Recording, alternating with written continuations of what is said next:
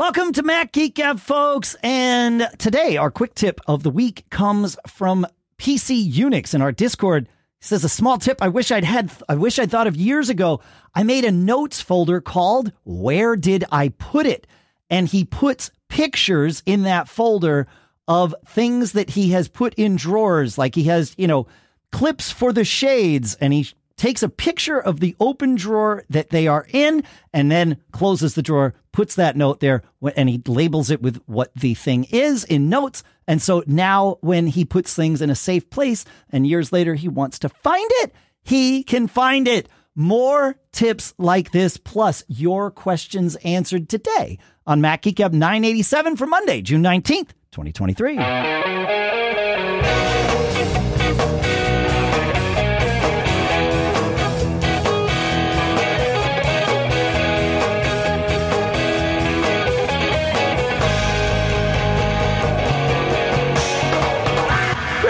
Folks, and welcome to Mac Geek Gab, the show where you send in your tips like that, cool stuff found, your questions. We answer your questions. We share your tips, your cool stuff found. We share some tips of our own. Sometimes we even, often in fact, we even answer questions. We ask questions of our own, hopefully being answered by the community, because that's what this show is all about. All of us helping each other.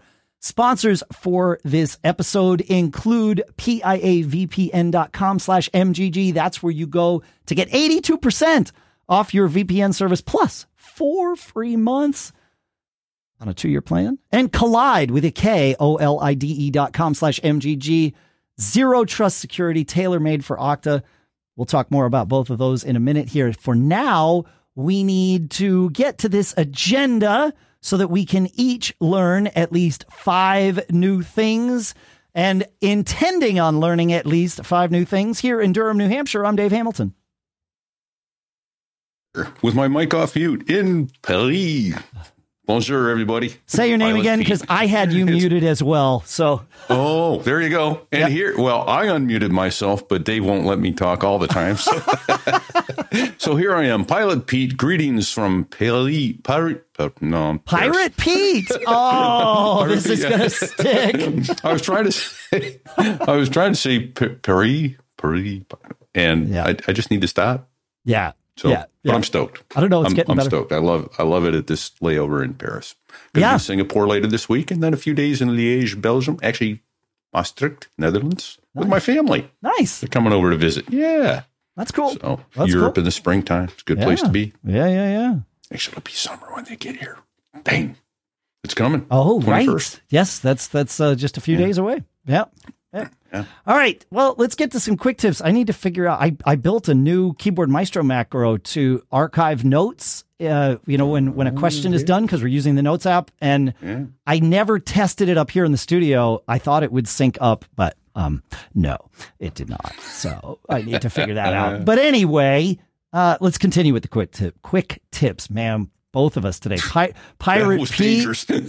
Pirate Pete, and I don't know who I am quick gut. Uh, yeah. Yeah. Yes. Yeah. So- Anyway, Rob shares a uh, a tip he stumbled across. He says, uh, I I thought this was a fairly obvious, but I heard on another tech podcast asking if there was a way of keeping messages and photos of a message thread when switching phone numbers or emails for that contact. He says because if you try to message a number or an email uh, from contacts, it starts a new thread. The old one's still there, but it can get lost or deleted over time. The solution is uh, from the iPhone, and you can do this from the Mac, but on the iPhone, he says add or make sure the f- new phone number or email is added to the same contact. Second, leave the contacts app and go to messages and to the message thread you would like to change. And then third, tap the name at the top of the message and then tap the info tile. Now long press on a message bubble and select the new phone number or email you would like to use. Okay. So I'm going to say this again. Go into messages uh, to the thread that you want to change, and then you tap the person's name, and then uh, tap the info tile, the little info thing, and then long press on the messaging bubble and select the new phone number or email you would like to use. He says this keeps all the history and photos of a message for that contact to one thread. I've done this many times and it works to switch from phone to email or the other way around. It also works if the contact switches to Android with a different number. All previous photos and messages remain available. So this is interesting. Um, I, I've ex- certainly experienced this before. Rob's not wrong, but it sometimes does this automatically. In fact, this week, Pete, you texted me from a number that I had never seen you text from. And Yeah. I knew it, it told me it was you because it was like this person shared their contact information with you, you know, that little bubble on the top. Mm-hmm. And I was like, okay, so this is, Pete. and the message was, it was clearly you. And so I was like, oh, all right. And so I just went in and to this new phone number that's there up in the top, I clicked on the number. I said add to contacts, and then I chose existing contact instead of new contact. And I and this was on my Mac. I did this, by the way. Right. And I mm. said add it to the Pilot Pete contact. And then immediately it merged the two threads. So that it they wi- like messages will merge them. This was messages on Ventura on my Mac down in the studio for anybody you know if there's if there are nuances between say Monterey and Ventura or whatever. Uh, but but that did work. It just like you know it all the messages were then together and merged and happy and all that good stuff. I know what happened. Okay. That is my data sim that I used for Europe. So, and it's a, so that's a Hong Kong number that you saw. So you have a data sim with a number, which is not always the case. Right. Which Right. I didn't realize I had, but l- let me tell you, I then at some point, so I wouldn't inadvertently get charged on my Mint Yeah. Mobile, Yeah. said, well, make that my default voice number. And boy, did things go to Oh, you don't do there. that. no. Don't do that. because it wouldn't let me text anybody. It wouldn't let me receive texts and all that. Fortunately, I had a WhatsApp as a backup, but it Right. went crazy. And I, I finally got it all sorted out and sent it back to the way it was. But Yeah. it made l- my life particularly difficult for a little while. And there was some other point I wanted to bring up there. So don't get All right. it's bad for your memory. Yeah. So okay. So that's good to know. Like from my standpoint, I probably should remove that number from your yeah, I'm not going to be sending to that number any or from that number. yeah, and if. It's I wind up sending to it, you won't get it. So right, oh, Well, oh, right, and oh, and well, well, wait, wait, point. wait. You, Oh, I might. You, might because that number Yeah. is now attached to your iCloud account in Apple's system. So if I send to it as an iMessage, you'll probably get it for a while. Oh, Maybe. Oh no, it's not. I pulled it. Oh, I you pulled it from it. Apple. Okay. I did. Yeah, I did not want that in there. But that was the other point. Was it's the all those scoundrels out there using Android devices? I couldn't send them anything. Correct. Yeah, exactly. Right, because you didn't have SMS service on that number.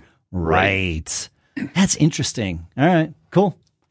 All right. Well, the mystery solved. It's good. Yeah, All right. so another self-inflicted stupidity wound. Ah, it happens. I mean, this is why we do what we do here. It's not so much stupidity. It. I mean, sure, we could call it that. And, Sometimes, Yeah, but it's sometimes not so much. It's yeah. we're trying different things with tech, and and often they don't work out exactly like they like in your case, right? The reason you switched to that number is because you didn't want your Mint SIM live when you were not on Wi-Fi.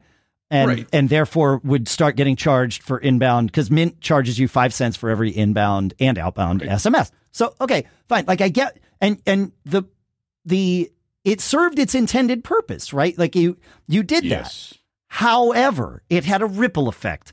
And you know, we we can't always this is really truly this epitomizes perhaps my favorite thing about what we do here on this show is we teach each other about these ripple effects, right? Like Right. and and it's handy to know like in the back of your head like wait, wait, wait. If I do that, I heard about this or or Pete shared or you know somebody shared. Right. And and so it's like, oh, maybe I don't want to do it. And so the next time that you're in that scenario, the right thing to do is to turn that sim off, the mint sim off during the day. Right. That's Right. the key to that is just turn it off. Or if you don't have any roaming credit on your mint sim, then you're fine because it won't let those texts in anyway. Oh, you know that's a very good point. can't charge yeah. you. But but you can't you can't just like deci- you can't tell Mint don't like pretend I don't have any roaming credit if you do. So Right. turning it And you can off go is in the and- key. and you can turn it even if I leave Mint on. I think you can go in and put cellular data on that other line and say don't allow automatic switching. Correct, but that won't change SMS or phone calls because that's Correct. not cellular Yeah. data. So if you want to avoid this, the SMSs, you just turn the SIM off until you get back to Wi-Fi. Because Mint, like most carriers, but it's worth checking with your carrier. Mint, when you're when you're not in the U.S., if you are on Wi-Fi and have Wi-Fi calling enabled, you will get your SMSs and phone calls over Wi-Fi, and you get that comes in for no charge, no additional charge. Like there's no Right. roaming charge for that. So yeah. All right. That was good. Like this, this is what we do. What we do. All right. Uh, I mean, it's a seven minute quick tip, but you know, whatever.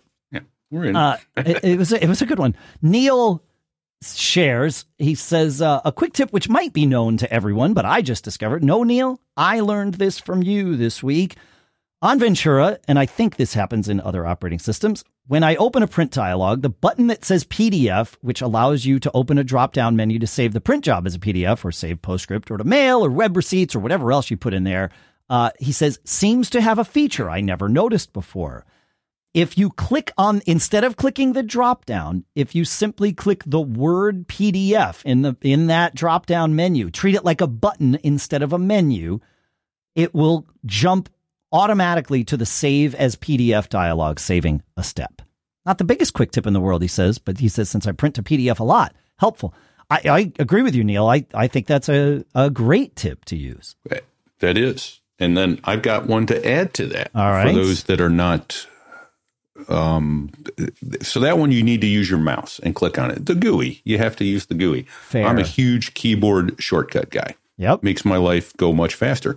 So I use this one and I set it up. It's slightly different in Ventura than in Monterey in previous editions, but all credit to uh, Sparky, uh, Max MacSparky, Yep. David Sparks for this quick tip.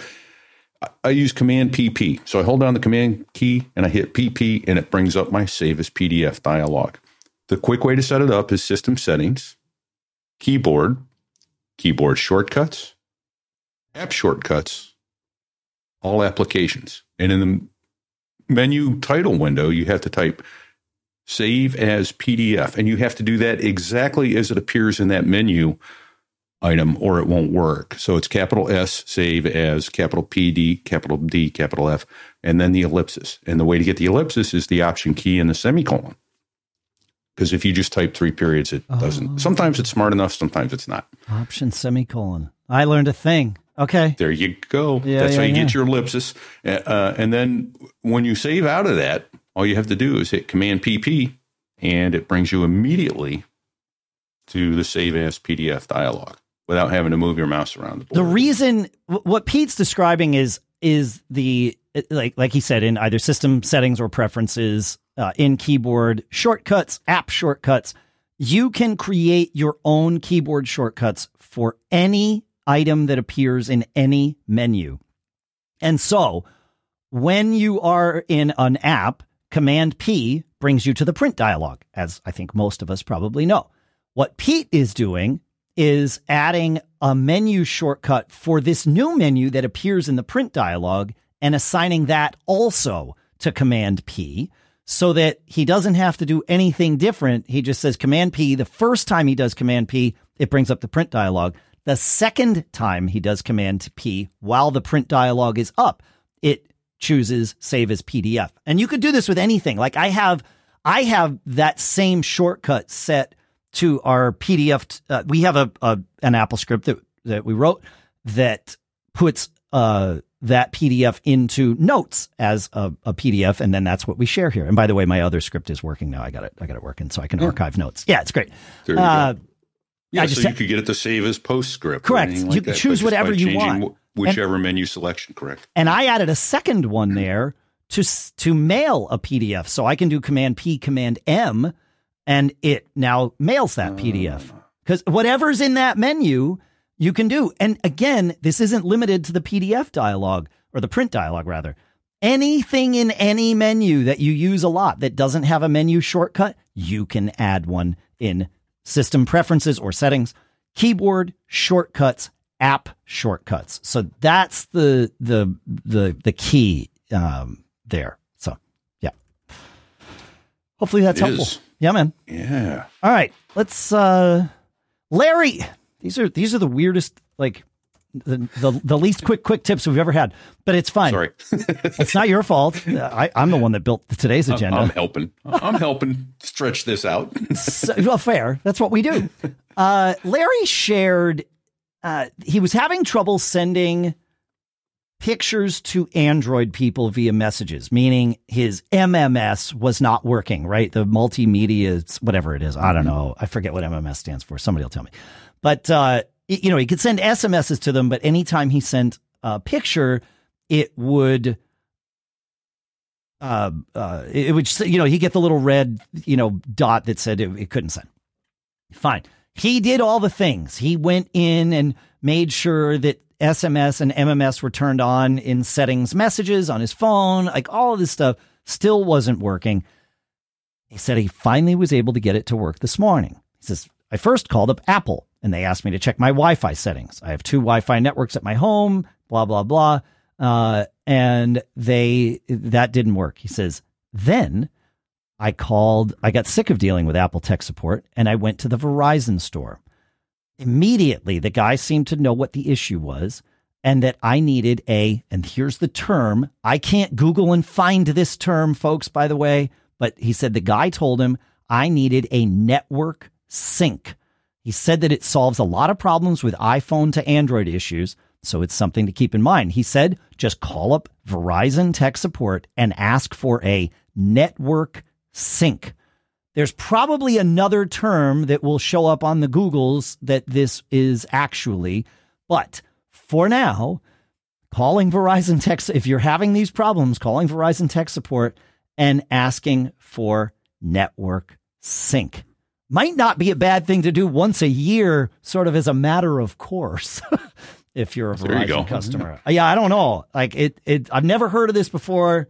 But and I bet the different carriers call it different things because it would be too easy to call it the same. yeah, exactly. Yeah. But like I, I know that there is a way like when I was with AT&T, they would occasionally tell me I needed to download the new uh, version of of their profile. And they said the way to do it was to go into settings, general, uh sorry, settings, yeah, general about and scroll down to the part where you see the details about your sim or your eSIM. And by going down there, it would like refresh something. And when AT&T would text me and tell me to do this, I would go do it. And then on that screen, once I got down that far, I would get like a little dialogue that popped up that said, uh, restart to apply the new, you know, settings or whatever. And I was like, uh, okay. Like it was, it was completely like there was nothing to do other than sort of scroll through this the the, the about screen. But that worked. So maybe that's the same thing. I don't know. Um, but like it that's also something that's just worth knowing that works with some carriers. It definitely was a thing with AT&T. So, if you know stuff like this, weird things that are like don't seem to make any sense but actually do have results, uh, feedback at macgeekgab.com. We'd love to hear from you. Whoa, whoa, whoa. Where? Feedback at macgeekgab.com? That's what we said. Feedback at macgeekgab.com, man. Unless you're a premium subscriber, in which case you get to use oh. premium at macgeekgab.com. And you can learn more about that at macgeekgab.com slash premium.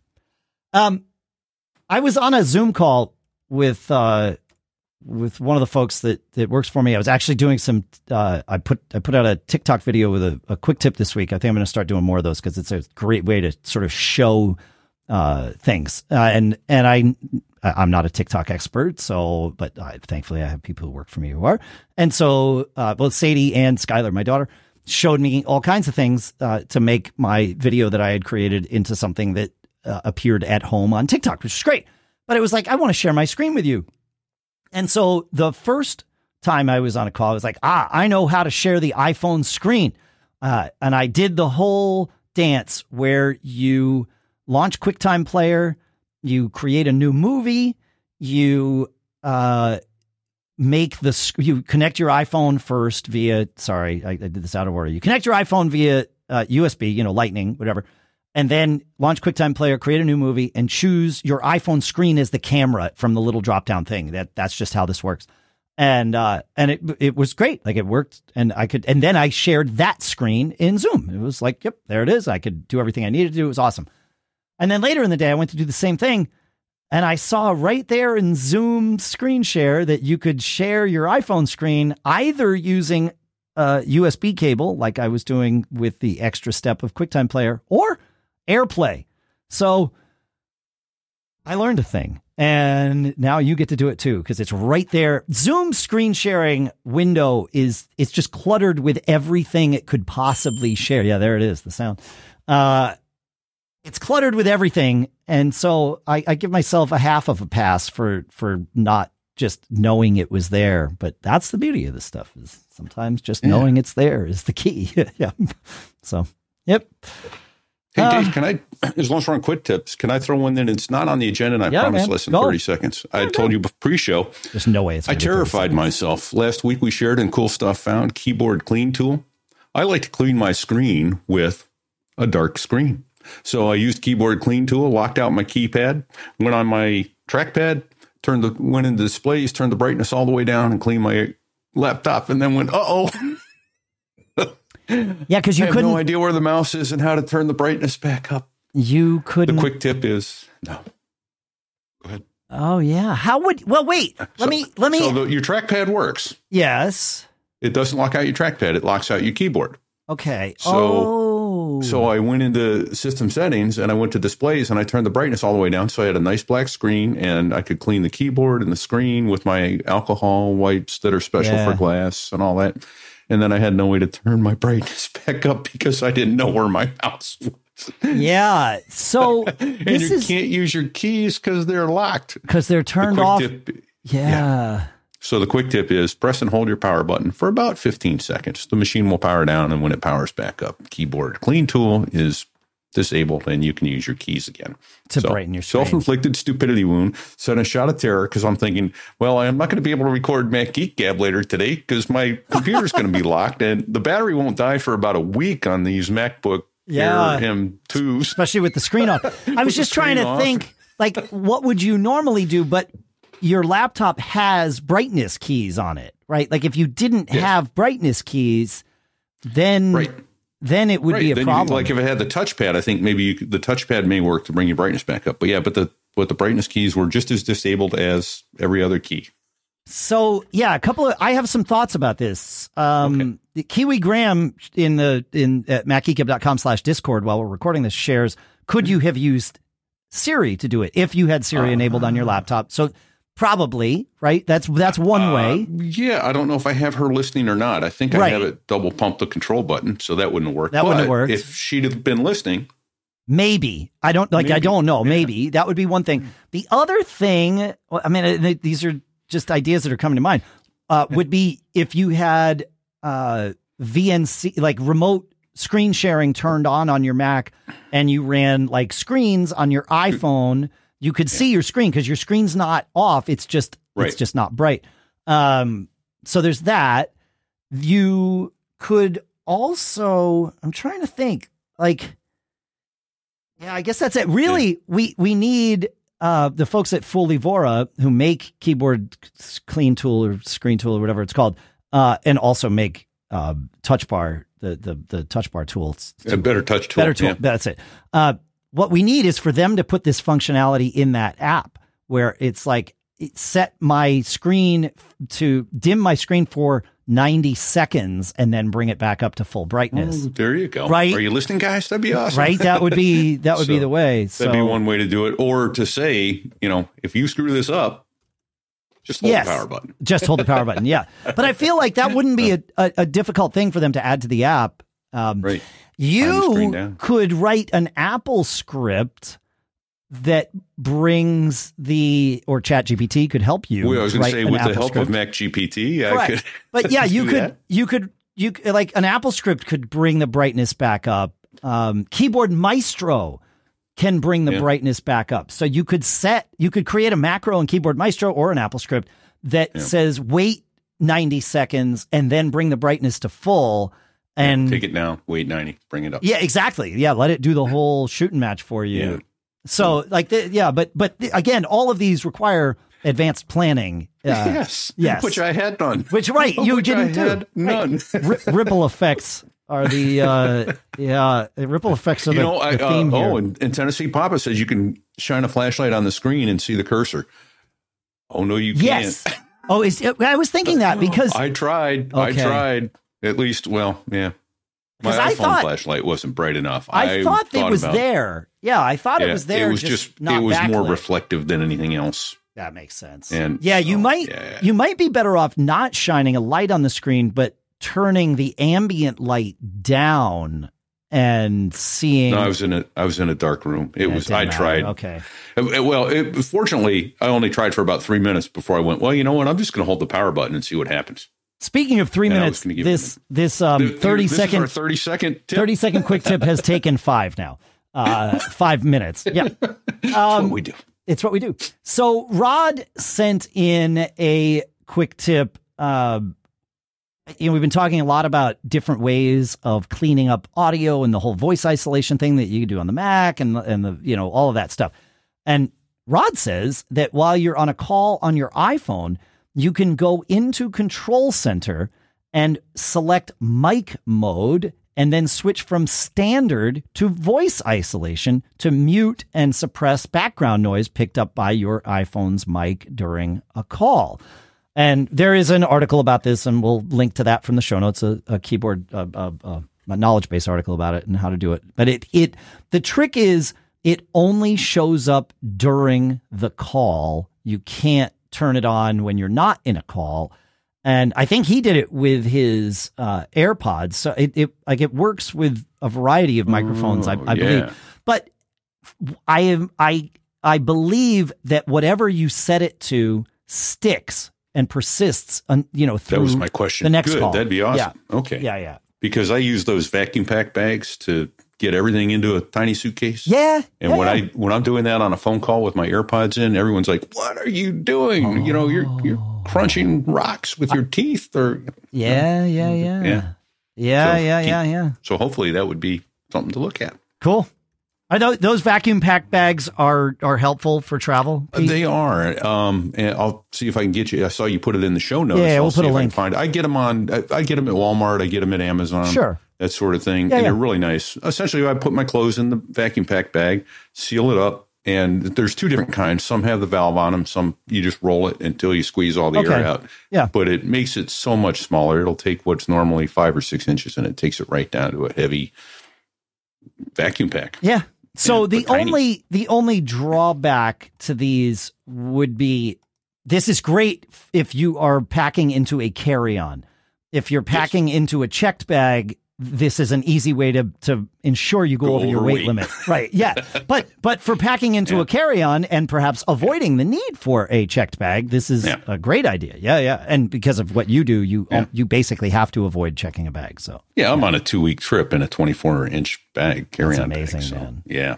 So That's that's. I feel like, I like we need we need an episode of So There I Was where you and Fig share all your packing tips. oh, there you go. Seriously, like Yeah, that would be something to th- something to think like about. th- the things that are obvious to. It's just like what we do here. Like you know Right. these quick tips. Every one of them is obvious to some segment of this audience. It might might be you know you or me. We might have already known about it. It's the things that if you already know, it's obvious. But if you don't know, it's voodoo. And when you shared this, it was like when I saw you doing this in Vegas, it was like, oh, I see the value of this now. Oh, yeah. Okay, yeah, yeah. So, uh, but I also I also do it alone because when I have to use that vacuum pack with the valve and Yeah. I have to suck the air out with my mouth, I, Yeah. I don't do that in public. we don't. You're not going to do a YouTube video showing us how it works, Pete. Okay. Sarab shared in Discord. I finally figured out something in the macOS Mail app that I've been stumped by for a while. In most Mac native apps like the Finder, you can use Option and the up key or the down key to navigate to the topmost or bottommost item in a list. However, which is which is its own quick tip because I had forgot if I knew that I forgot it. So now I know how to get to the top and the bottom of a list in Finder. So that's option up and down. So thank you for that, Sarab. He says, but that's never worked in Mail. Instead, I figured out that you need to do command and option and then up or down to go to the top or the bottom of a mail list. And uh, he says, I don't know why Mail app diverges from the standard keyboard shortcuts here, but it does. So thank you for both of those tips, Rob. Uh, Sir Rob, my apologies. And uh, we just had Rob and Rod, and man, yeah. Uh, Ours. It's the R day. And you have you so, have something to add to Sir Rob's tip. A quick a quick action to that as well is to take your hold your option key down if you have a email with a string in other words several emails back and forth yep. if you hold down the option key and tap the up or down arrow then you quickly move to each separate email that's why you need command option you answered sarab's question Yes. Because he was like, I don't know why mail is different. Mail's different because you're using it to navigate within a thread uh, right. with the option key. And if you want to navigate outside of threads, even if you're not in a thread, you have to add command to it. Ah, okay. So, I like it. I it. stumbled across that trying to figure out what he was telling me. Yes. Oh, I forgot the command. Oh, so this isn't something you knew. You just you no, just found no, it. I, I was trying to nice. look. I was looking at the email, going, "How does this work?" And I didn't hit command. I just had option, and I'm going, "Oh, it. it's just going through the different emails." In yeah, yeah, thread. yeah, yeah, yeah, yeah. I like it. All right, and that's only if you're using the threaded view, uh, which I believe is the default in Mail these days. Listen, uh, I I I'm having an existential crisis here. Uh, I don't have a lot to share about it, other than we we I think we referenced it in last week's episode that Mac OS Sonoma, the, at least the first beta, uh, the Mail app in that does not load extensions. So Mail extensions are uh, yeah. likely dead for Sonoma. That means that my beloved SmallCubed MailSuite is dead come Sonoma time. So they have, uh, I believe they call it Mail Maven. They have been working on a, a mail app that includes all of the functionality that their plugins add. i am sure I've said on this show that I never want to use anything other than a first party mail app because if I get, you know, entrenched in an app that's written by one developer or two developers or whatever, then when and it goes away and it goes away Bye-bye. as they often do, or, yeah. or the, like when, when small developers eh, or, you know, single develop, small teams or single developers write a mail app they write it for themselves. And and I'm not. This is not. Yeah. Like I've learned. I've said, and I believe I'm correct that I know more about how Steve Dorner's brain works than most other humans. And I've never met Steve Dorner, but Steve Dorner wrote Eudora, the mail client that I used early on when it was the only mail client to use. But it was, it was, I had to learn how Steve Dorner used a mail client. And then I got to use the same mail client, right? And then when I switched to Mailsmith, which was uh, written by Rich Siegel, and I believe he still maintains it. Uh, I got to learn more about how Rich Siegel's brain worked than I ever, and I also I do know Rich yeah. in person, but like you get a very, um, and I, will use the word myopic, but it's it's not in a negative way. You know, you get a singular vision on how a mail app could work, and then that person brings that vision to life. I so it like I've loved the fact that mail is extensible and I can have this sort of generic mail client that is guaranteed to work at the, the day of release of any Mac OS update because it's written by Apple. And then what's sometimes not available on day of release are the plugins that I would add to mail to add the little functionality that I want. But I'm so reliant on some of these plugins like Signature Profiler to pick signatures per email addresses, not just per email accounts and the uh the like the the outbox rules, which is amazing. Like when we when I reply from feedback at macgeekgab.com, it looks at the message in the outbox and decides whether it needs to add the CC back to feedback at macgeekgab.com so Pete can see it, you know. And like all of these things that are just that way, I don't reply. Yeah, just, that, yeah, it, you, it, makes it smart. You see, groups. right? Yeah. It's it's like super, and it's super flexible, and I'm very reliant on it. So like Mail Maven might in fact be the right app for me, but I don't know. And I'm gonna I'm gonna spend some time this summer messing around with you know the different mail apps. There's Spark and there's a lot of others. So uh, stay tuned on that. If you have a favorite third party mail app, share feedback at macgeekgab.com. We'd like to know.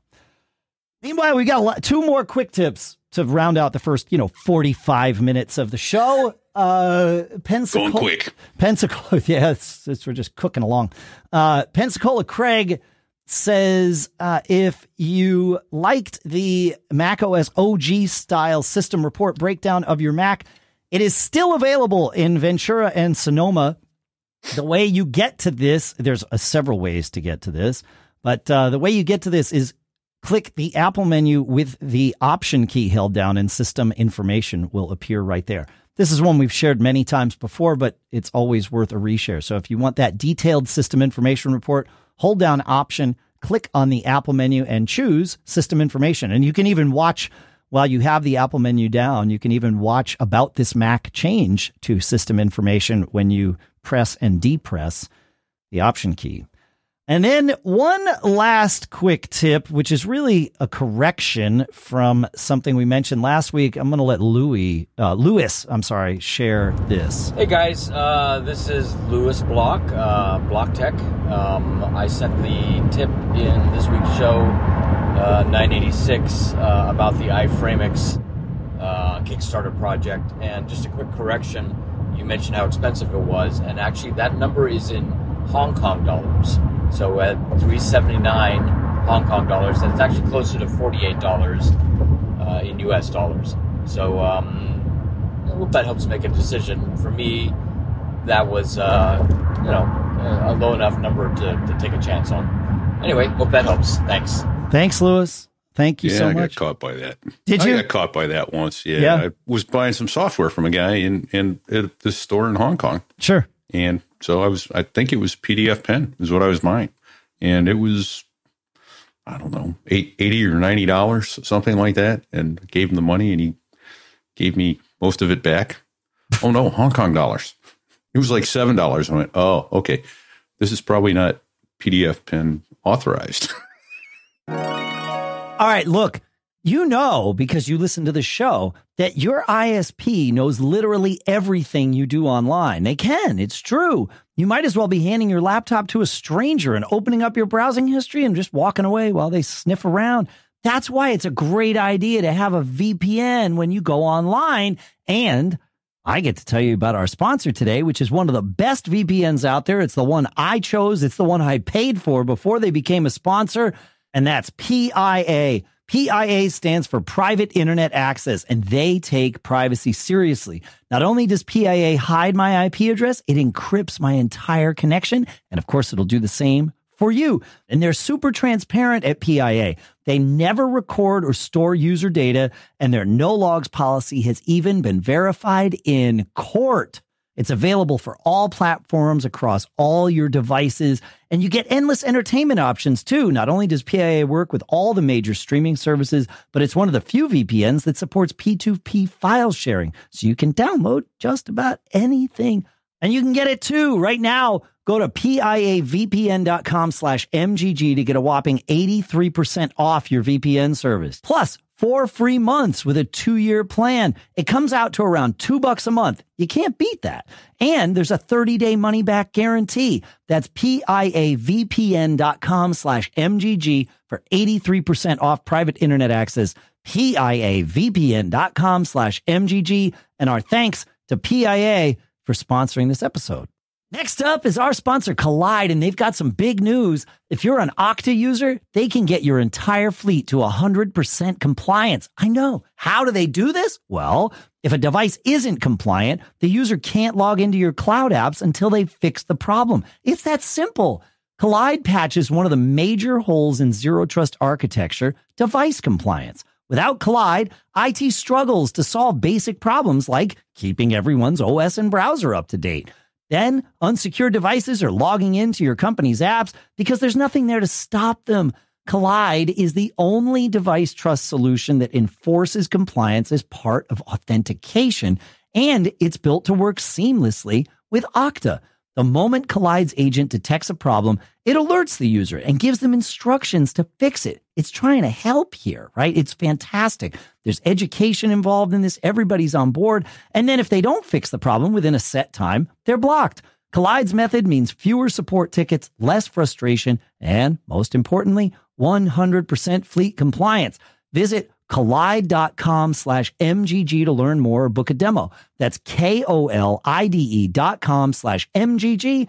And our thanks to Kolide for sponsoring this episode.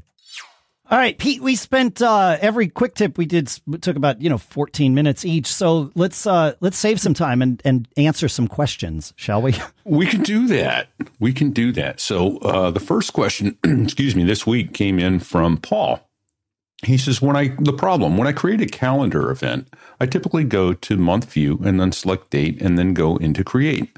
But I use the list view instead of the hour view for daily views. I also tend to scroll when I select the date, so I have it one to two inches from the top of my phone. So if I scroll at all, a different date is at the top of the screen. For example, this means that I add an event on Sunday instead of Tuesday. Do you have any suggestions on how to add items to an iPhone in Calendar app to be less likely to give you the wrong date when creating new events like doctor's appointments? And I wrote back, my favorite method is to say, Hey, yes, lady, create an event on Pete's calendar. Be sure to tell it which calendar because I have several on Friday, June 16th at 10 a.m. to go to macgeekgab.com slash discord and listen to the Mac Geek Gab with, there with all the other Mac Geek Gab listeners. And she usually does a pretty good job of creating that event. Rarely misses, never misses on the date, but then occasionally you have to go in and edit it from there. But you're going to get very close by using the S Lady. Um, she does a nice job of creating calendar events. Start at 10, end at 11. Yeah. Invite others She'll do all that for you. Huh. I like that. Yeah. Yeah. That's I, yeah. That's so. yeah, yeah, yeah. That's um yeah, yeah, I have I have experienced the same thing that Paul describes. And I use and it happens not just in Apple's calendar app, it happens in BusyCal, which is the one I also use on on iPhone and mm-hmm. I've just learned to make sure that I go to either the week view, not the not the scrolling view, but the the sort of horizontal view that's either week view or month view, and tap on the day, and then that sort of selects the day, even though there's multiple days on the screen, and it that that works better for me when I'm scheduling events because I know that it's going to put it on the right day. Um, so right, yeah, yeah, yeah, interesting.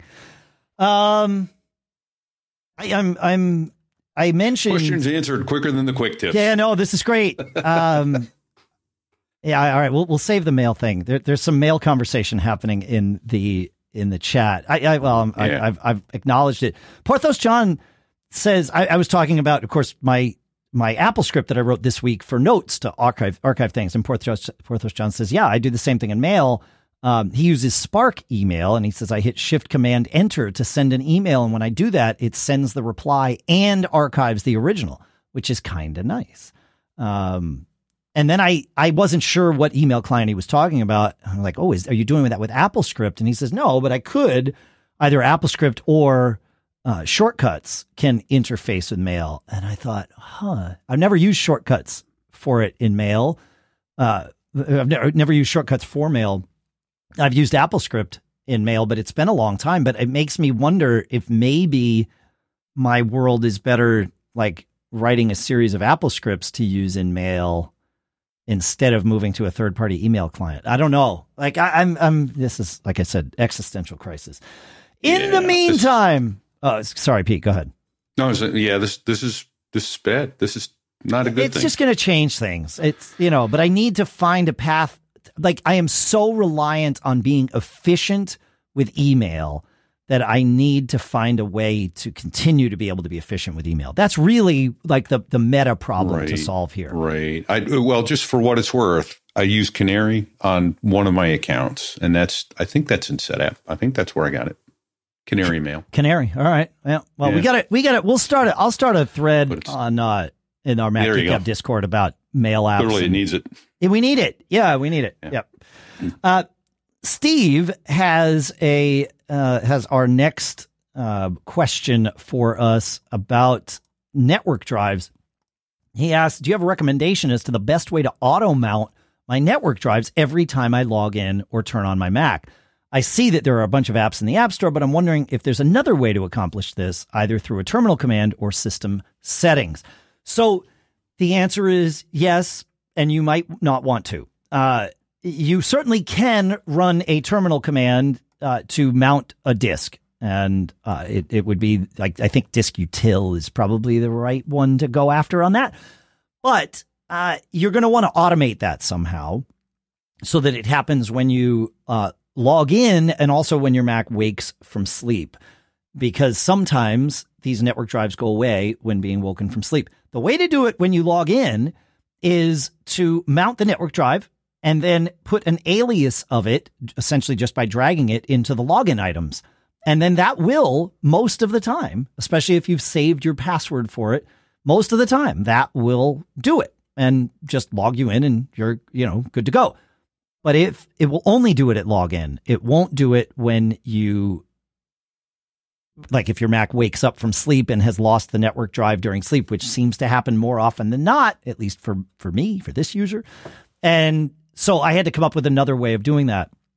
Uh, I wrote, I believe it was an Apple script. It might be an automator action. I can't remember. I think it's an automator action to mount the uh, network drive that I need, and it uh, I use Keyboard Maestro to trigger that action both at login and also whenever it notices that that particular drive is not mounted.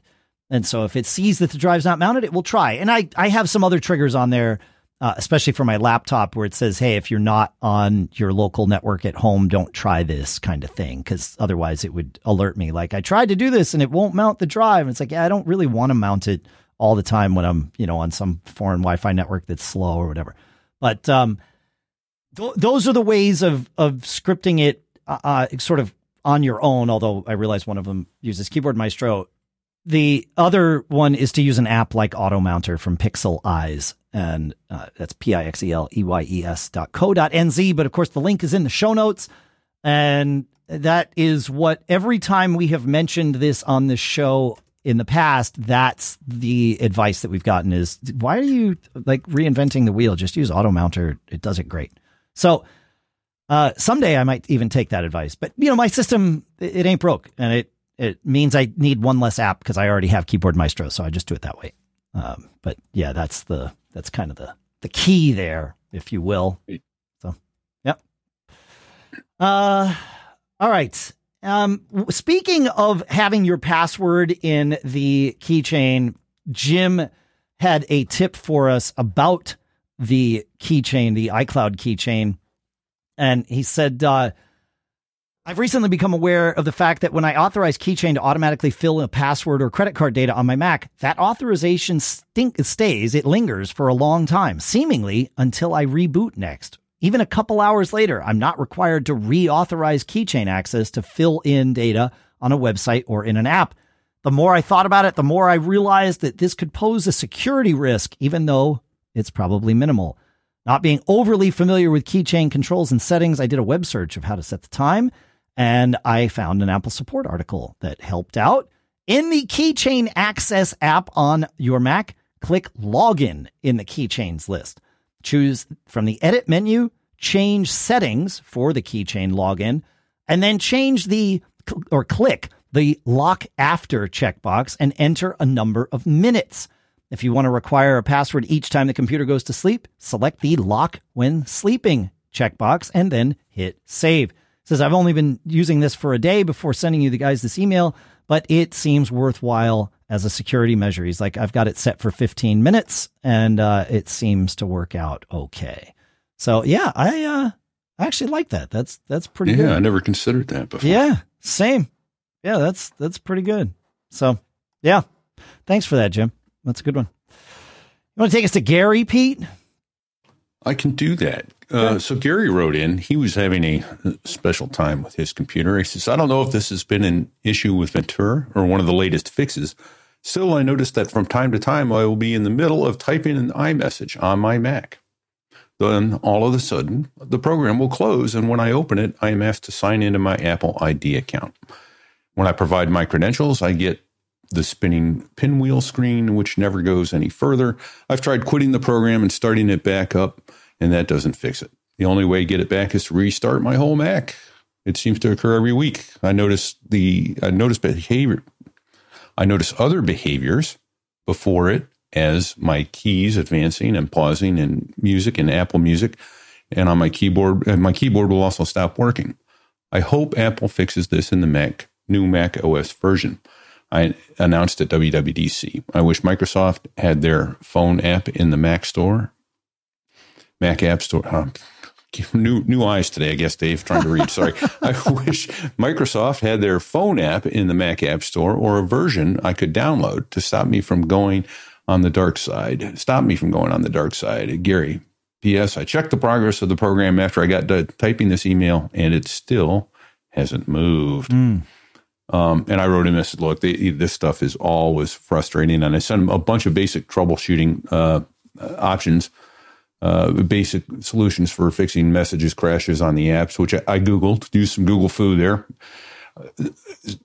When you're done with the primary solutions, restart your Mac. I said, uh, it depends. Uh, if you've got a Intel Mac, reset the uh, PRAM or the NVRAM. Um, the SMC, that sort of thing. That's all on the chip now, on the M1 chip and the M2 chip. So you don't do that with the newer ones. Sure. Uh, so some other quick troubleshooting: force quit all apps running on the Mac. Go to the Apple logo, force quit, select all the apps, Command A, and then force quit. Uh, check the correct date and time. Go to the Apple logo, system settings, general date and time, and set the date and time automatically to set time zone automatically using your current location toggle. I, some of this is Wait, why would you, why would that? What, what's the? I, I, don't know. This okay, is, this was my Google foo stuff that I sent. Got to it. So I'm, I'm okay. starting to read too deep into it. Okay, yeah, then for, uh, and then try booting it. The other one that was good though was try booting in the safe mode. Sometimes yes. this fixes a lot of things. For the M1 Mac, shut it down, turn it on after 20 seconds, press and hold the power button uh, until you see the startup volumes option on the screen. And, th- and that's how you get it into the safe mode. Select the startup disk you want and from the keyboard, continue in safe mode. Yeah. Yeah. yeah so the, the, the main thing here is uh, also I sent a lot more than I probably needed to. And, and this is not a criticism, Gary, but it's, it's if you tell us up front, hey, I've got an Intel Mac or I've got an M1 Mac, then I can go down one one rabbit hole at a time. Yeah, fair. so, um, but yeah, so uh, hopefully some of these troubleshooting uh, things got him there. And I said, I think I said lastly, you may want to reinstall the uh, OS, and I believe that that's not on the mail version in notes, but I believe he did in fact wind up reinstalling the operating system. Yeah, we, we, what we used to call a maintenance reinstall, where you're just yeah. reinstalling it on top of itself. So you're you're yeah. just putting the files back out there.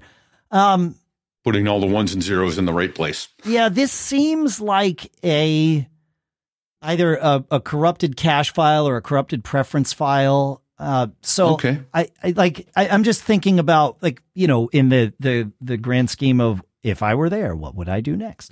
Yeah. And that I would I would log my Mac out of iCloud entirely.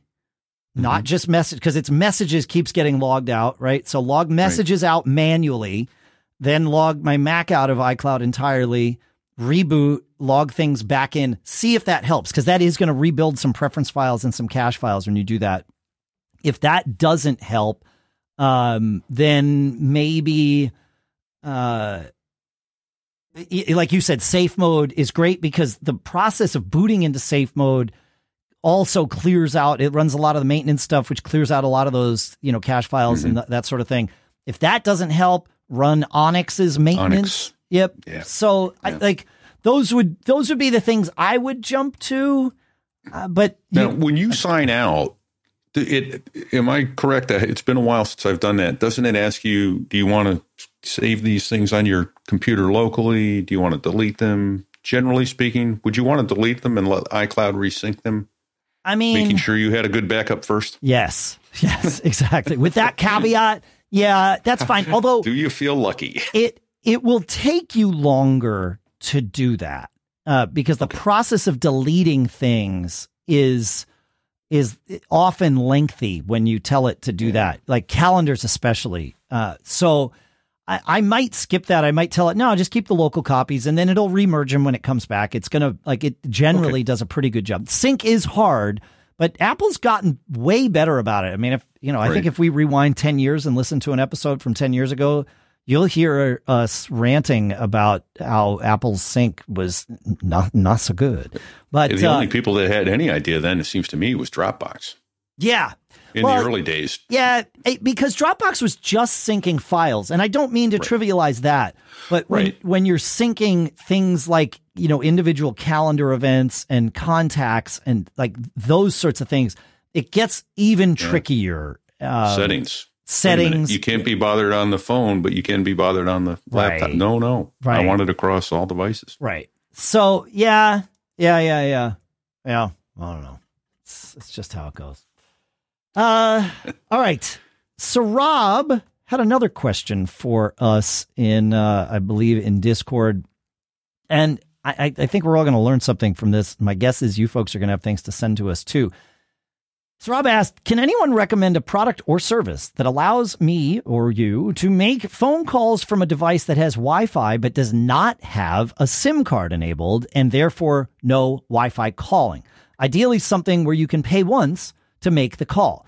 He says, I recently ran into an issue with the eSIM uh, pin on my iPhone where I guess I entered the wrong SIM pin too many times and my SIM card got blocked and needed uh, some PUK code from AT&T to reset it. They eventually gave it to me, but uh, I it, it was kind of an issue. And Rod in Discord replied with my first thought was Skype because Skype can do this and you can launch Skype on your phone and you can use Skype calling and pay for minutes and get a phone number and if you want and all of that stuff, right? It it can work great. Um, Rod suggested a service called my MySudo, M Y S U D O dot com. And of course, there's a link in uh, in the show notes for this. And my MySudo, it's a pretty cool service in that it um, you pay a, a fairly mm, trivial amount. I think it's like ten bucks a year, and it's they they have a lot of different features. There's a free plan where you can get some email addresses from them and um, messaging handles. I'm not sure exactly what that means and private browsers. But then there's the 9.99 a year plan, nine dollars and ninety nine cents a year plan, where uh, you get a phone number with 30 minutes a month and 100 text messages a month, uh, in addition to uh, the the other things, and you get three virtual credit cards too that you can use. So you got kind of burner card numbers if if you need to use that. But for 10 bucks a year, that's not a bad idea. So um, so I'll throw that out there. Kiwi Graham points out that uh, Skype is uh, if you have uh, Microsoft 365, you get 60 minutes of Skype included per per month, which could could be the the magic answer here. But I think that's only outbound calling. I don't think you get a phone number that you can receive texts or messages to with that. I, I could be wrong, but um, I think that that costs a little bit extra with Skype to have an actual inbound phone number because we did it. We did it with. Oh, with right. I, right. I thought you were talking about with suit, MySudo. Oh no, But with MySudo, it's yeah. part and parcel of this ten dollar a year thing. Yeah. yeah. So Yeah, you have to pay extra for a Skype phone number. I've done yeah, it before. We did it. Our our Mac Geek Gab number oh, was Oh, a right. Skype number for quite some time. 206 666 geek. That's not what it is anymore. Don't- that was through Don't K. call it. No, that was through Oh, K okay. Um, the the phone number now is two two four eight eight eight geek, and you can leave us a message there. That's a Google Voice Ah. number. Yeah, yeah, Ah. yeah, yeah. But K K seven, I think K seven still works if you didn't let it expire, which evidently I did. So No, there you go. yeah, that's on me. Um, but uh, but yeah, So don't call that poor person and ask them I mean, if they're could. geeking out or not. You could. Uh, yeah, probably don't though. Just call us. It's fine. It's much We better. won't. Yeah, yeah, yeah. Um. So yeah, hopefully that helps. And and you know, this is an interesting thing. Like my daughter, for example, Google Voice would be the other thing to use. I mean, here we are. Like, why Mm-hmm. Oh, not? yeah. You can get a free Google Voice number, and Just mentioned it and didn't realize we had. yeah, you can send and receive texts for free. If you need to make a phone call, I believe you need to buy minutes. I think. Um, Yeah. But but I yeah, why not? right, but I don't Voice? think you need. I, I don't think you need it to receive.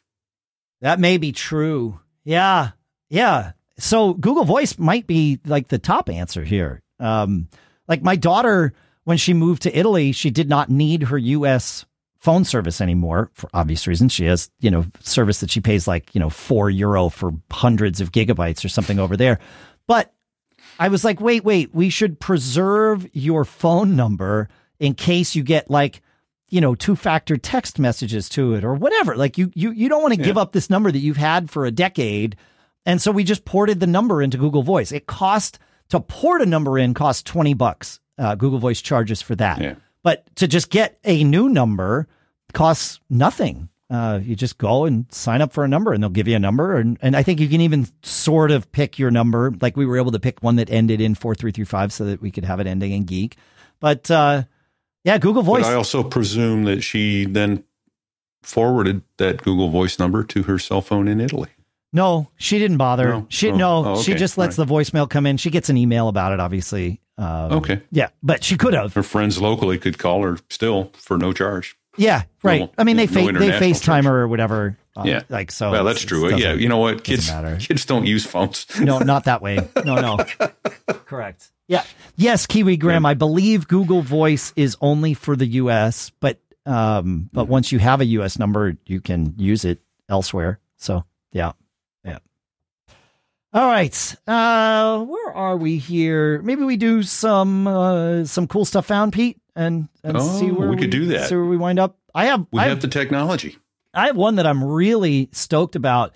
It is from the folks at Smartish, and it is the Cable Wrangler, uh, which is uh, it. It's I've used things like this, and now and now they have the bigger Cable Wrangler, which is even bigger. What it is is it is something that sits either on your desk or your bedside table or wherever you might have a slew of cables and it is he- like we've talked about things like this before. This one's heavy enough. You don't need to use like sticky pads or anything. It sits there and it is magnetic on the top, and you just drop your cable down onto it, and your cable stays there until you grab it. So your your cable's not falling down behind the bedside table or behind your desk, and you don't have to do that hang under the back from remover, you know, or maneuver to uh, to get it up back on there or whatever. You just at two thirty in the morning. at 2.30 in the morning and it comes with a uh a, a couple of these like these little clips that you can put with clips magnetic clips that you can put on cables that don't have enough metal to stick to the you know to to to be magnetically attracted to the the pad. And and of course you can get more of them but it works with most of my cables. I think i had one cable that um was that did not work. And so i put the little um the little you know magnetic clip on it and it works out great. They also have the the bigger uh, cable wrangler is the new thing. They also uh have cables uh, just cables on their own that they call the crown jewel uh, and they have they come in in variety of different things, but but there's one that is the crown jewel. It's USB A on one end, and they call it universal on the other. It's USB C, Lightning, and micro uh, USB. So this is it's it's super handy. I, I'm I'm a fan of the crown jewel. Next to my bed, I and and when I travel, I like to have one sort of three in one cable with me because uh that way I always have the ability to charge that like, oh, I I need to charge this thing that's you know, micro USB, fine. All right. So I have that cable and it's like great, but I don't have to carry an extra cable. I don't have to have an extra cable by my bed for the, you know, three times a year now that I need to use micro USB or whatever. But uh but yeah, it's it's nice. So highly recommend uh that. I've been very happy with it. Checking it out for the last couple of weeks. So nice. Yep. Uh, Pete, I have a another audio experiment, but it uh it it's it's in the form of a cool stuff found that listener Aaron sent to us. It is called the Ultimate Vocal Remover. And this is a um it's an open source thing. It's available. You download it from GitHub. I believe it's cross-platform for everything. Uh, you know, I, I obviously downloaded it for the Mac, and they have Sure. separate builds for Apple Silicon versus Intel. They have Linux. Uh, I believe they have a Windows version. Yes, and it is. It takes an audio file, like a, a piece of music, and it splits the uh, it, it creates two files from that one that only has the instruments and one that only has the vocals and it preserves all the reverb on the vocals and everything. So i i played with it and here is a sample of basically the same segment of a fling song called botched amalgamations. It's on our new ep called uh, uncorked. And so I will play the original of this segment. It's it's it's got some harmonies, so it's it's like the the verse going into the the final chorus, and then I'll play the two split outs. So let's uh, let's see where we go with this. Took a look around and wouldn't you know she left me in the dust. Ain't got no friends and no relations. Like I've been led astray. All right, so that that's as we mixed it. Here it is with just the instruments.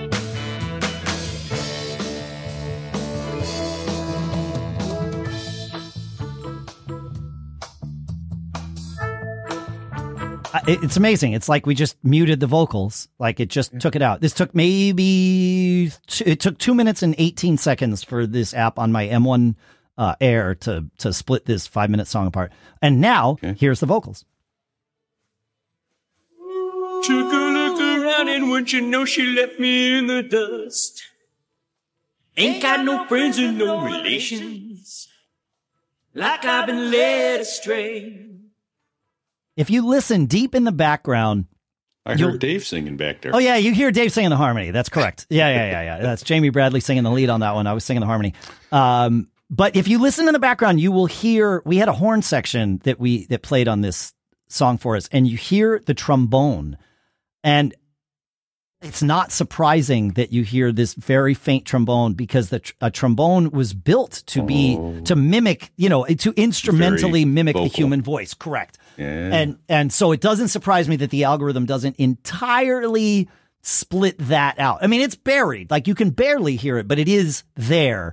And I've done it with other songs since I, I created these files where it uh you know, it, it like the vocals are just alone. It's so it's a pretty cool thing. thanks for thanks for sharing that, Aaron. It's free. So my question in recording, typically when you do the master, the vo- vocals are on a separate track, and the Oh, yeah. instrumentals are on a track. And in fact, some of the instruments are on many different tracks. Oh, But yeah. this, was one track, and this software pulled it all apart. Correct. Uh, this was the the final mix. Eye watering. Yeah, I mean, right. I happen to have all of the tracks for th- for that particular song, Yeah.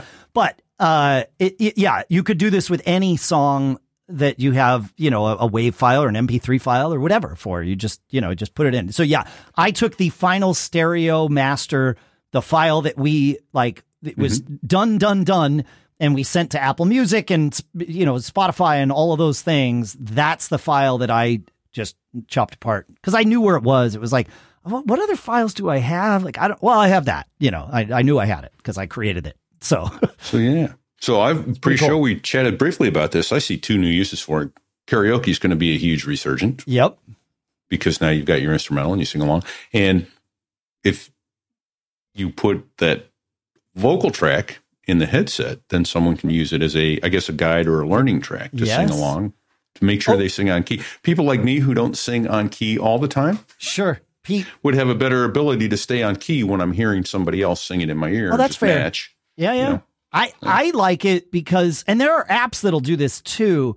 But I like it because it allows me to hear the vocal melody and the harmonies without the instruments obscuring it. Because a lot of times you will intentionally, you know, put the harmonies in the background, right? You, you know, and it's like, well, if I need to learn the harmonies on a particular song, and I did, like, there was, um, there was a part I, I didn't play it on this song where Aaron, uh, another person in, in Fling, sang a, a a thing, and I never quite I didn't mix that part of the song, so I didn't ever hear his soloed track, and then I did, and it was like.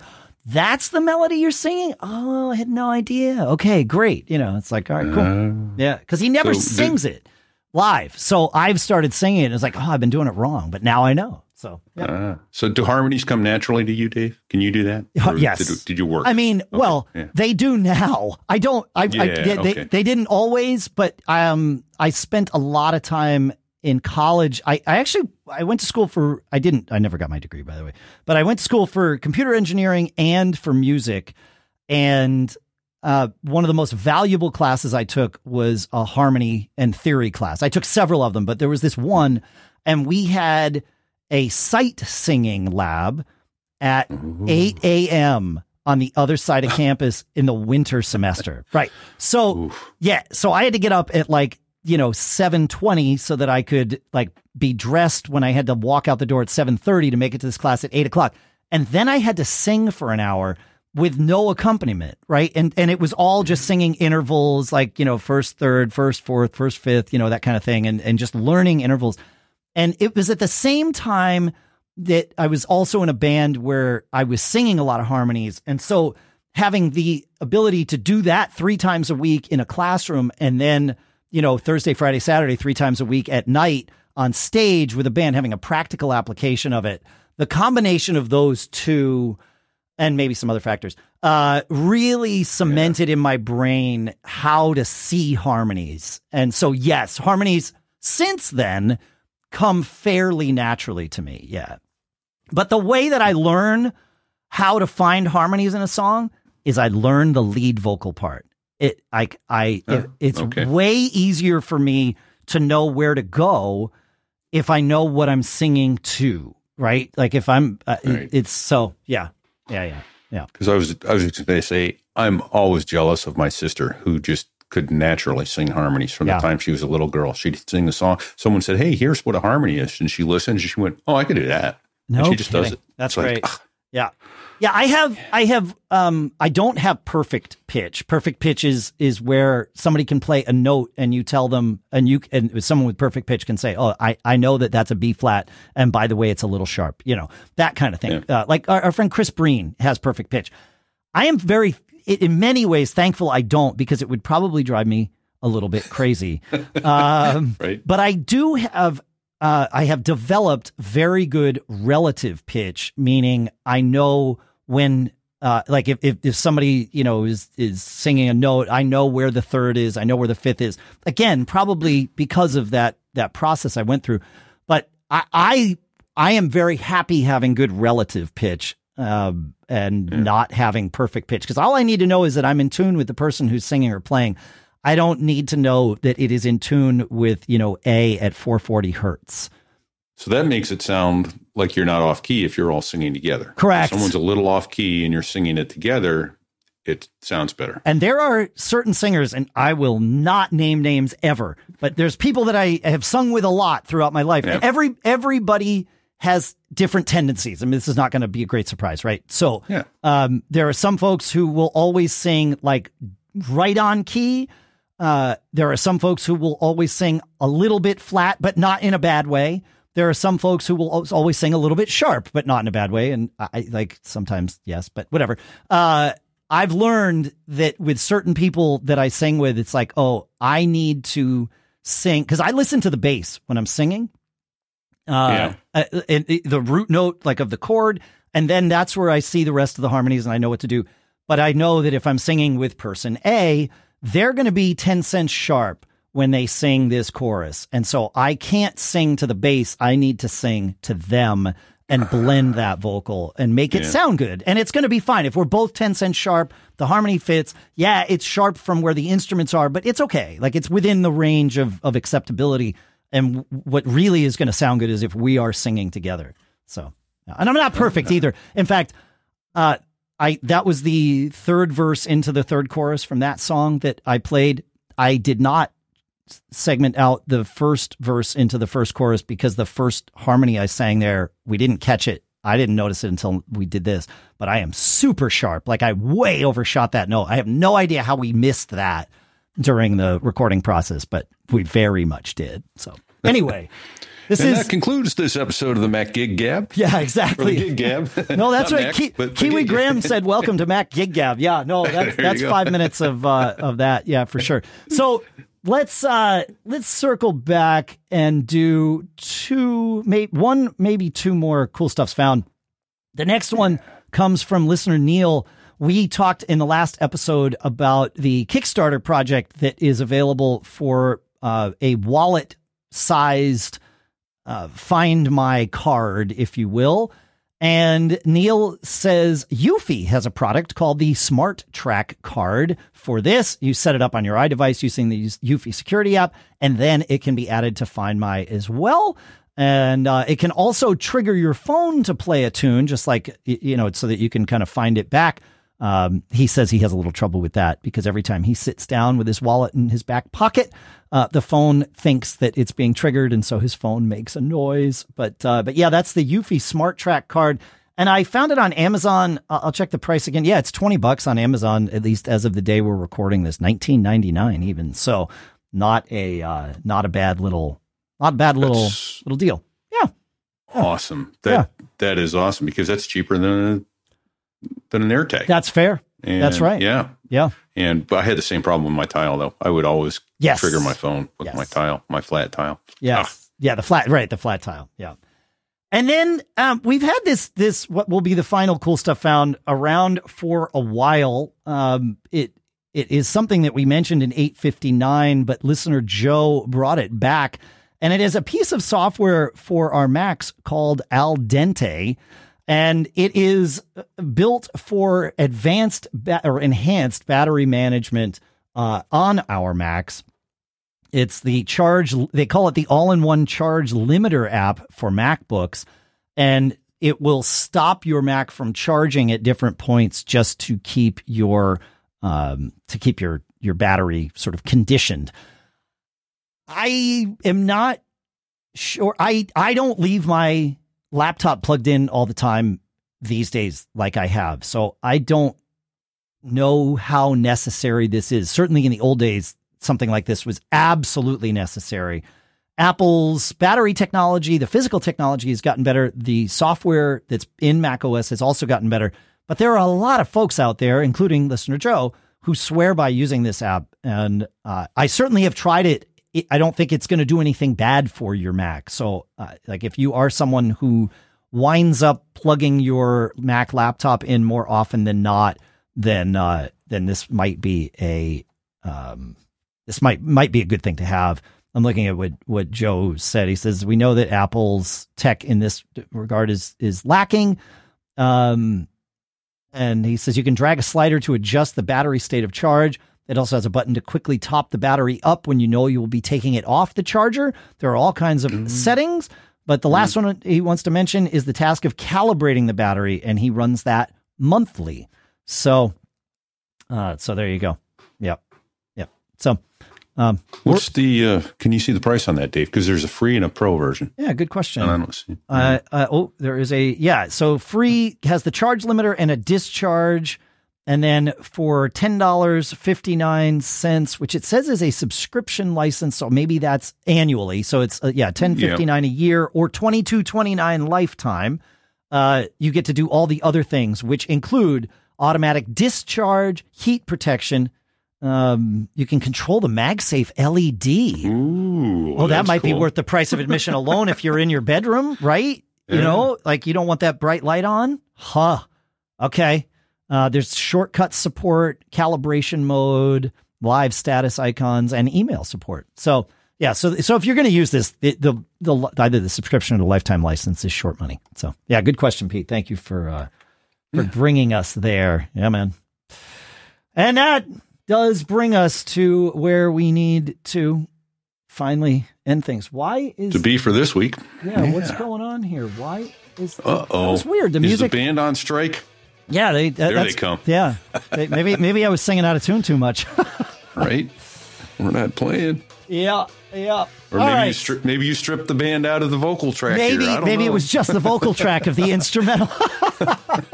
yeah, is do I have? Uh, no, I don't have that that thing on there because there are plugins and stuff that will do this. Oh. so yeah, yeah, Yeah. Yep. Thanks for hanging out with us again. As always, folks, we love that we get to do this, and it really means a lot to us. So, yeah. Absolutely. Fun Having stuff. a ball. And can I say a personal point of privilege? Thank man. you for all the nice comments from all the listeners. I've gotten a bunch of comments this week that people are glad I'm here and doing the show with you. And uh, it warms my heart, and I'm thrilled to do it. So thank you, everyone. Yeah, man. Uh, yeah. No, you, yeah, you, uh, you know, I, it, it, your, your role on this show, it, the, the, mo- your most important role on this show is exactly what you just, it, it was exemplified by what you just did. Well, we were talking about Al Dente, where you asked about the price. It, you, you, it- playing and representing the listener uh, to make sure that the things that that we might miss, and of course, y- you know, we do this for each other for sure. But you really brought that to this show when you when you first joined. Was that that concept of hey, wait, wait, wait. Uh, you just glossed over something real fast. What's that again? You know, explain that a better way. And uh, and I, I I I I know everyone appreciates it as much as I do. I- And and I also know that you, uh, especially over time, we always say, you know, you don't have to be a geek to listen, but if you listen long enough, you will become one. And I think you also exemplify that too. so, which is a great now thing. I are one. Yeah, yeah, it's a great thing. Yeah, yeah. So, So, Yeah. no, it's it's been a, it's been a fun ride, and I hope to keep riding for Yeah. quite a while. keep riding. We Yeah. 18 years now, right? Now we're we're into our 19th year. This is the first episode of our 19th year. So, uh, so yeah, The show is old enough to vote. It is old enough to vote. I wonder what it cares about. What the what are the important issues? I'm thinking maybe Make that. America great Britain again. I'm thinking that might be a good discussion to have at Macstock. Now that the show's old enough to vote, what are the issues, t- the tech issues that are important? Oh, there you go. us? Tech issues, not political. Right. We don't. We don't. We, we avoid politics. gotta politics. be here. apolitical. Yeah, we are a apolitical. I, I'm always thinking about uh, Lowell George's famous song "A Apolitical Blues," which is a great tune. And if you want to really nerd out, because we already did the nerding on music thing, um, the, the that song has two grooves going simultaneously. It's like this bump, ba, da, da, da, like this bump and grind kind of blues thing. And then there's a halftime and a double time groove going on at the same time. It's it's brilliant. You Oh, don't hear it. It's just a great song. It's just a great song. But you can dig in. So we have cookies, Tia and Papa. Absolutely. Thanks for hanging out with us. Thanks for uh, sending in all of your stuff. Thanks for listening. If you aren't subscribed, please subscribe. That way you'll get the new ones. And if you aren't subscribed to our email, which you can do at macgeekgab.com, go do that too, because that way you get the show notes with all the links to all the things that we mention and some notes and tips and stuff right there in the show notes. They are sent every single week. We are happy to be able to do that, and we're happy to have you. So, yeah, thanks for hanging out.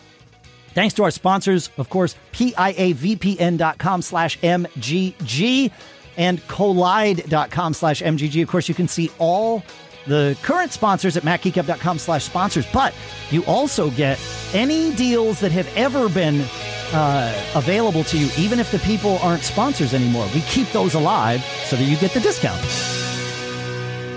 Pete, I've been all day. I've been here looking at your shirt, and you know it inspires me because I, I think I think it's important that that we we share like we share a lot of specific sort of nitpicky advice and answers on this. But if you were to have sort of one piece, perhaps the very best piece of general advice that one human could give to another, what would that be? Well, fortunately, I don't have my camera in mirror mode, so I'm not trying to read backwards. I can see it That's right on my own monitor. The front of my shirt has that advice for the world to see. So until next week, everybody, don't get caught. Made on a Mac.